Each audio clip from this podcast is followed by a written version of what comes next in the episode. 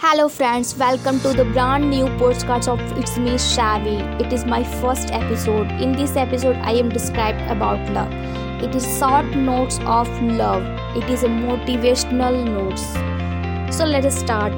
We have to allow ourselves to be loved by the people who really love us, the people who really matter. Too much of the time, we are blindly by our own pursuits of people to love us. People that don't even matter while all that time we waste and the people who do love us have to stand on the sidewalk and watch us beg in the streets.